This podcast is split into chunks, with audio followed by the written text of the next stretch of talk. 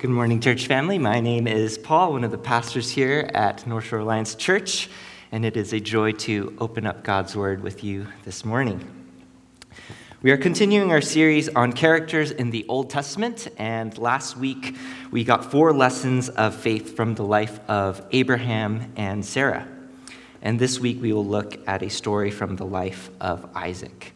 And in a lot of ways, this is a companion message to last week's message on faith, and we will explore how we can trust God in the midst of opposition and hardship. First, we'll see the foundation of our trust.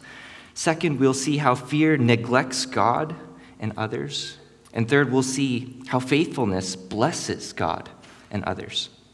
So number one, the foundation of our trust is the faithfulness of God. The foundation of our trust is the faithfulness of God. Let's open up uh, our passage for this morning, Genesis chapter twenty-six, and we'll start in verse one. Now there was a famine in the land, besides the previous famine in Abraham's time. And Isaac went to Abimelech, king of the Philistines, in Gerar. The Lord appeared to Isaac and said, "Do not go down to Egypt. Live in the land where I tell you to live. Stay in this land for a while, and I will be with you and will bless you. For to you and your descendants I will give all these lands and will confirm the oath I swore to your father Abraham. I will make your descendants as numerous as the stars in the sky, and will give them all these lands, and through your offspring all nations on earth will be blessed, because Abraham obeyed me and did everything I required of him, keeping my commands, my decrees, and my instructions." So Isaac stayed in Gerar. These verses in many ways serve as a callback to Abraham's own call and promise of blessing in Genesis chapter twelve. God promises Abraham three things: land, descendants, and blessing. And not blessing just for him, but that through him all the families on the earth would be blessed. God's redemptive plan was never meant just for one people group, but his plan was always to use the one for the benefit of the many. And following the promise, Abraham obeys. He builds an altar. He calls upon the name of the Lord. And after this initial obedience, Abraham's faith is tested as he flees to Egypt due to a severe famine. Now, as we fast forward to our text this morning, we see many of the elements in Abraham's story mirrored in the life of Isaac. While Abraham's call began with a command to go, Isaac's call begins with a command to stay. In the face of the famine, God calls Isaac to settle down in a land with no food. And in a place with no provision, it is there that God reaffirms the covenant that he makes with Abraham. The promise of land, descendants, and blessing for the nations would indeed be carried on by Isaac. And Isaac is reminded that to be blessed and to be a blessing begins with obedience. And so what we see is that Isaac obeys. He settles down in Gerar, flying the, uh, passing the test with flying colors. So far, all is well. One promise of God that I want to highlight in the story precedes the promise of land, descendants, and blessing. In verse three, after the command to stay, the first promise that God gives to Isaac is, "I will be with you." And that is something we can hold on to for today. When we are in a season of famine, a season of waiting, a season when deliverance is yet to be experienced, the promise that we can hold on to is that God is with us. And this is a promise of God that is repeated for the people of God throughout the Old and New Testaments. It is the one thing that sets us apart from the rest of the world: God's abiding presence with us. And that is what we as human humans need, and we already know this in part. A person is more willing to work out or try a physically demanding task when a friend signs up with them. A child is more willing to try a scary ride if their parent is beside them. An employee is willing to keep a policy on an issue when the employer backs them up. There is strength and confidence when we know we are not alone. And what we need in the ups and downs of life is to know that God is with us. When God calls us into something difficult and it seems like the outcomes are unclear, or whether we're caught in the storms of life, we can find strength because God is present to us. He will not abandon us. He is with us. But unfortunately, I often have the memory of a goldfish when it comes to remembering that God is with me. Aside, how did they measure the memory of a goldfish? That's amazing. As the storms hit, in seasons of famine, in seasons of waiting, my heart is prone to forgetting that God is with me. And yes, we wrestle with God in those seasons when we feel distant from him. Read any part of the scriptures and you'll quickly see that following God is not always fair weather and smooth sailing. God with us means that we're invited to bring all of our frustrations, our doubts, our disappointments to God, knowing that he walks with us and leads us through the darkest valleys. The foundation of our trust in the midst of hardship and opposition is the faithfulness of God. He is trustworthy. All he says he will do, and he is good, and he is for us and with us. While God remains faithful in times of hardship and opposition, we can resign to fear instead of live by faith. And these next verses show us how responding in fear neglects God and others. So let's continue in our passage, starting in verse seven. When the men of that place asked him, Isaac, about his wife, he said, "She is my sister," because he was afraid to say, "She is my wife." He thought, "The men of this place might kill me on account of Rebekah, because she is beautiful." When Isaac had been there a long time, Abimelech, king of the Philistines, looked down from a window and saw Isaac caressing his wife, Rebekah. So Abimelech summoned Isaac and said, "She is really your wife. Why did you say, 'She is my sister'?" Isaac answered him, "Because I thought I might lose my life on account of her." Then Abimelech said, "What is this you have done to us? One of my men might have slept with your wife, and you would have brought guilt upon us." So Abimelech gave orders to all the people, "Anyone who harms this man or his wife shall surely be put to death." Following Isaac's initial obedience, we see that his faith is tested once again. The men of that place start to inquire about his wife. And once again, the life of Abraham is mirrored in Isaac's life. And unfortunately, the old saying holds true: the apple doesn't fall far from the tree. And Isaac, just like his father, uses the same exact deception tactic to get out of what he perceives to be a dangerous situation. He saves his own skin by saying Rebekah is his sister and not his wife. And of course, that puts his wife in harm's way, because she could potentially be taken as someone else's wife. And Isaac was doing what you would do when you encounter a large grizzly bear with your group. You run and you make sure that you're not the slowest one in the group. After receiving the promises of God's presence with him, after receiving the promises of land, descendants, and blessing, when Isaac's faith is tested, God's words are forgotten and fear consumes him.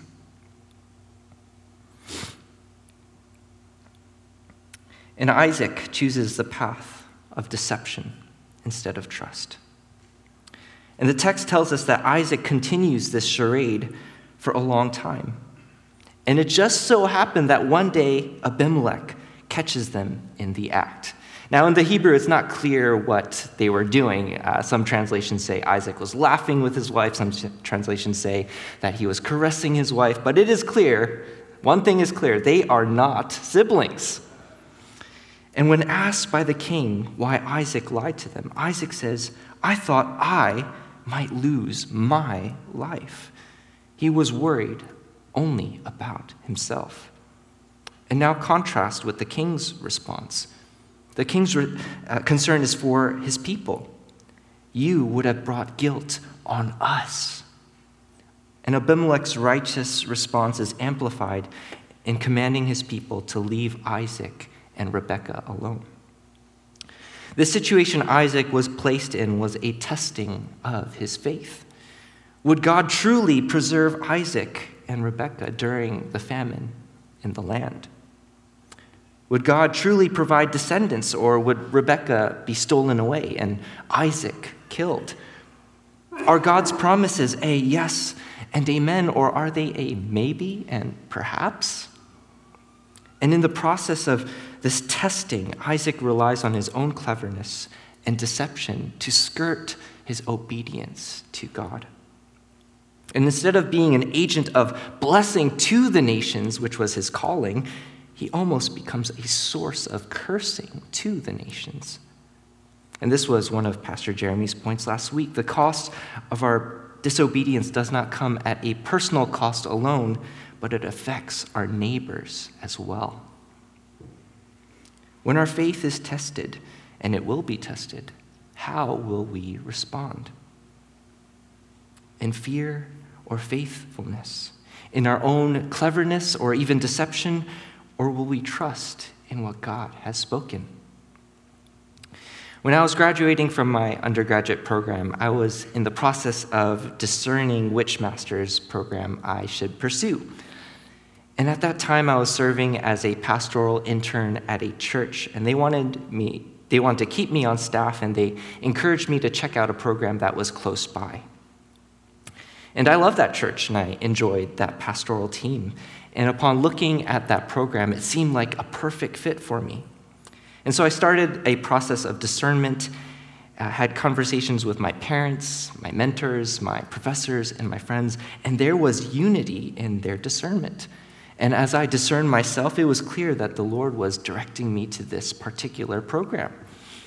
But there was one deterrent for me saying yes to the program, and that was the cost.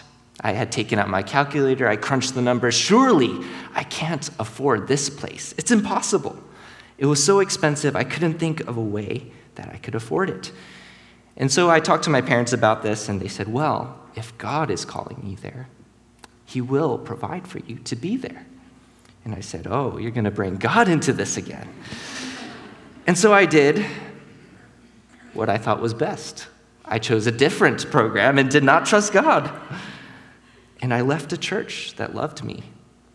And I left for not a very good reason at all. And of course, I came up with very holy-sounding answers to cover up the fact that I didn't trust God. I want to be a good steward of my resources. You know, I'm going into ministry. I don't want to be in debt. And these are good things to do, of course. But it was an excuse for the real reason. It became clear as soon as I got to the school, it was not where I was supposed to be. I transferred out only a year after being there. I relied on my own cleverness and resourcefulness to skirt my obedience to God's call. And to call back one of last week's sermon points, it is absolutely true that the cost of disobedience is far more painful than the cost of obedience. But the good news is that there is grace, and God is in the business of redeeming mistakes and even use them for our good. And for Isaac, it was a grace of God that Abimelech caught him and Rebekah before anything horrible happened. So what's one practical way that can keep us mindful of God and others and not respond in fear? Find faithful friends who will love you, point you to Jesus, and who are willing to speak the truth to you, even when it is difficult or uncomfortable. Oftentimes, God's tangible presence with us is experienced in the community of God, So next time you are feel, feeling fearful, gather your small group or your friends, or come forward for prayer on a Sunday morning and seek God's face together as a community. So we have seen the foundation of our trust, which is the faithfulness of God.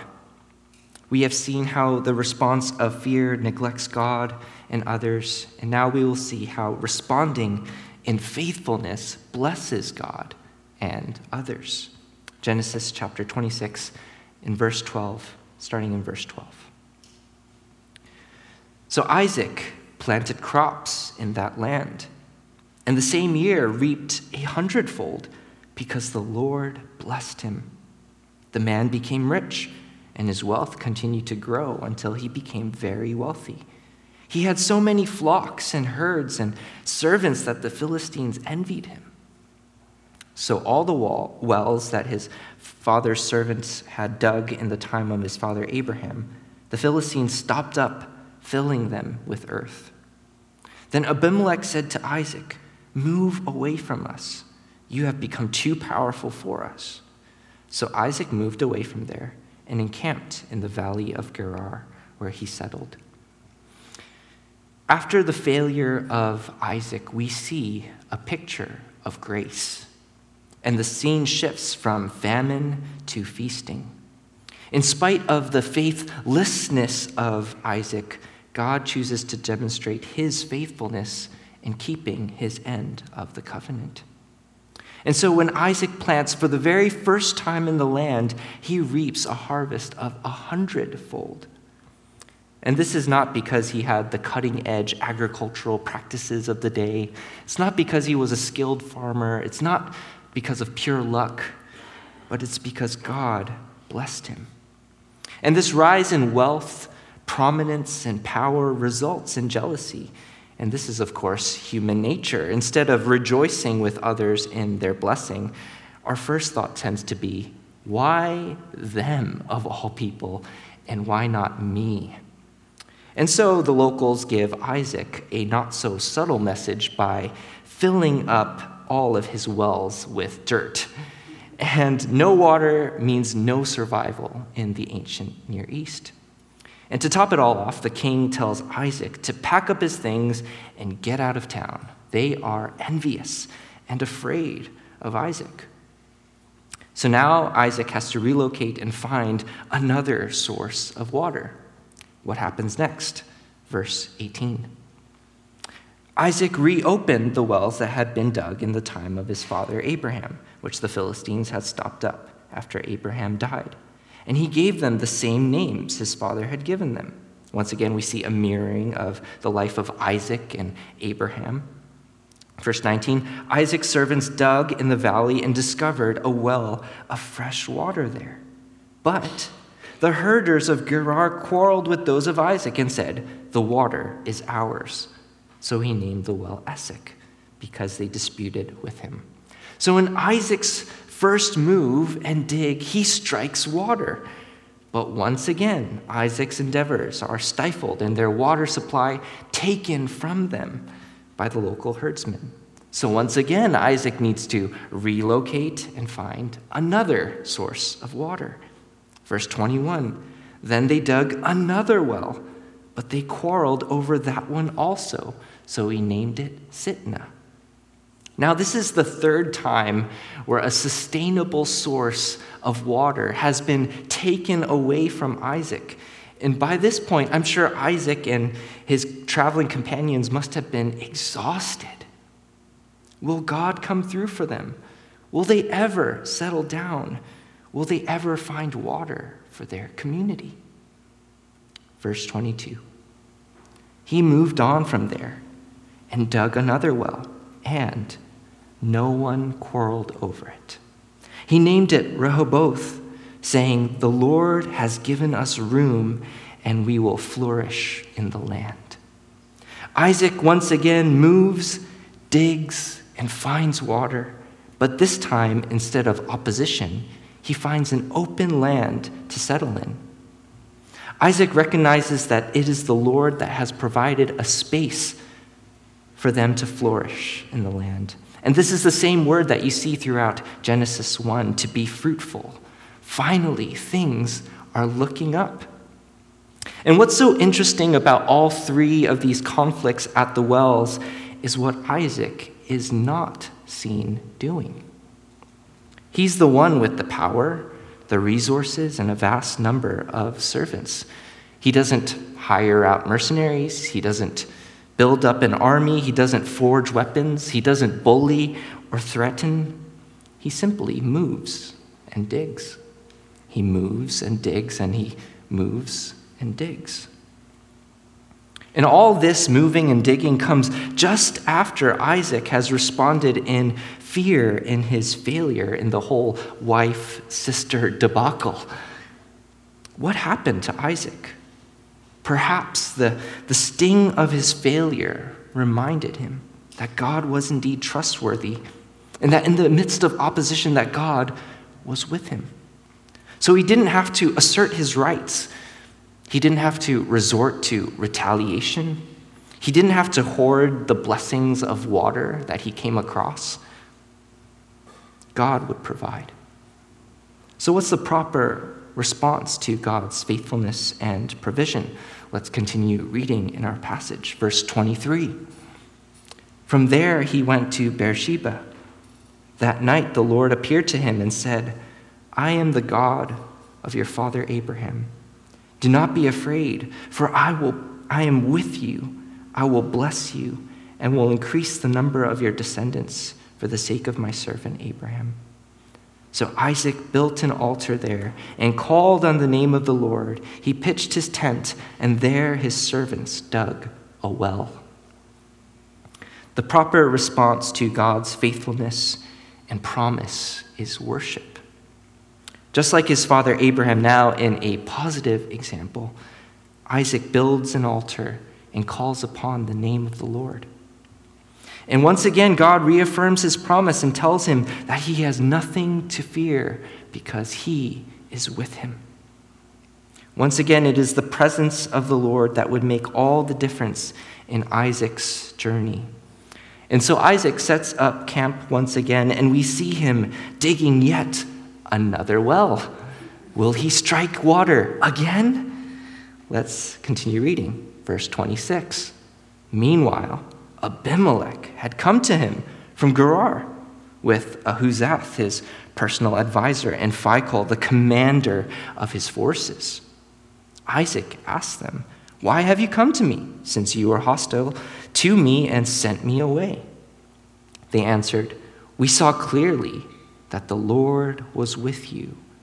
So we said, there ought to be a sworn agreement between us, between us and you. Let us make a treaty with you that you will do us no harm, just as we did no harm to you, and always treated you well, and sent you away peacefully, and now you are blessed by the Lord. Isaac then made a feast for them, and they ate and drank. Early the next morning, the men swore an oath to each other. Then Isaac sent them on their way, and they went peacefully. So as soon as he starts digging another well, Abimelech, Ahuzath, and Phicol arrive on the scene. Had they come to quarrel over this well too? Had they come to pick a fight? No, just the opposite. They've come to make peace. They recognize that the Lord was with Isaac, and they want to make a sworn agreement that Isaac would not bring any harm to them. Now, if I were Isaac, after listening to their appeal, I probably would not have been so gracious. I probably would have started something like this. Well, well, well, pun intended. One well for every well that you took away from me. You did me no harm. I would have started laughing out loud at that point. Do you remember all the wells you stopped up? Do you know how many times we had to relocate and walk through this desert and dig new wells? Now that you mention it, you probably owe me. But Isaac doesn't do or say anything like that. Isaac, even though in a position of power, doesn't retaliate. Instead, he prepares a table for his enemies. He wines and dines his guest. He makes a peaceful treaty with them and sends them on their way peacefully. By trusting in God and not responding in fear or revenge, Isaac becomes a blessing to his neighbor. So whatever happened to that well they dug in Beersheba? Let's finish out our passage, verse thirty-two. That day Isaac's servants came and told him about the well they had dug. They said, "We found water." And he called it Sheba. And to this day, the name of that town has been Beersheba. The story ends with Isaac striking water once more. This is to underscore the fact that God was indeed with Isaac, a beautiful scene of peace and blessing. Isaac once again can know that God is trustworthy and that his promises are sure. He doesn't need to respond in fear, in deception, or in retaliation. He can simply trust and follow God. The thread that ties this whole passage together is the promise of God's presence. In chapter twenty-six, verse three, we see the Lord saying to Isaac, "I will be with you," future tense. In chapter twenty-six, verse twenty-four, the Lord says to Isaac, "I am with you," present tense. In chapter twenty-six, verse twenty-eight, the king and the people recognize and say to Isaac, "The Lord was with you," past tense. Isaac has been surrounded by the presence of God in his past, his present, his future. He can be confident that God will be faithful to his promises, which gives Isaac the freedom and confidence to be faithful to God. When we follow God, we will encounter opposition, hardships, and roadblocks. But in those moments, we don't need to fear. We don't need to assert our rights or power. We don't need to hoard our blessings. We can choose the path of trusting God. We can choose the path of being a blessing to others. And we can walk faithfully and confidently because God will be with us wherever we go. God is with us in the middle of the storm, and when we get through the darkest valley, we will have seen that God has been with us all along. Friends, may we be a people whose confidence is the faithfulness of God, and may it cause us to live out our lives not in fear, but in faithfulness to the one who loves us and is with us. At this time, I would like to invite our worship team and prayer ministers to take their place. We'll have two songs of response, and perhaps you are in a season right now where your faith is being tested, and it is your heart's desire that you would respond in faithfulness instead of fear. Please don't hesitate to come for prayer. Our prayer ministers, Leah and Daniel, are available and would love to pray with you. And let me pray for you as we respond.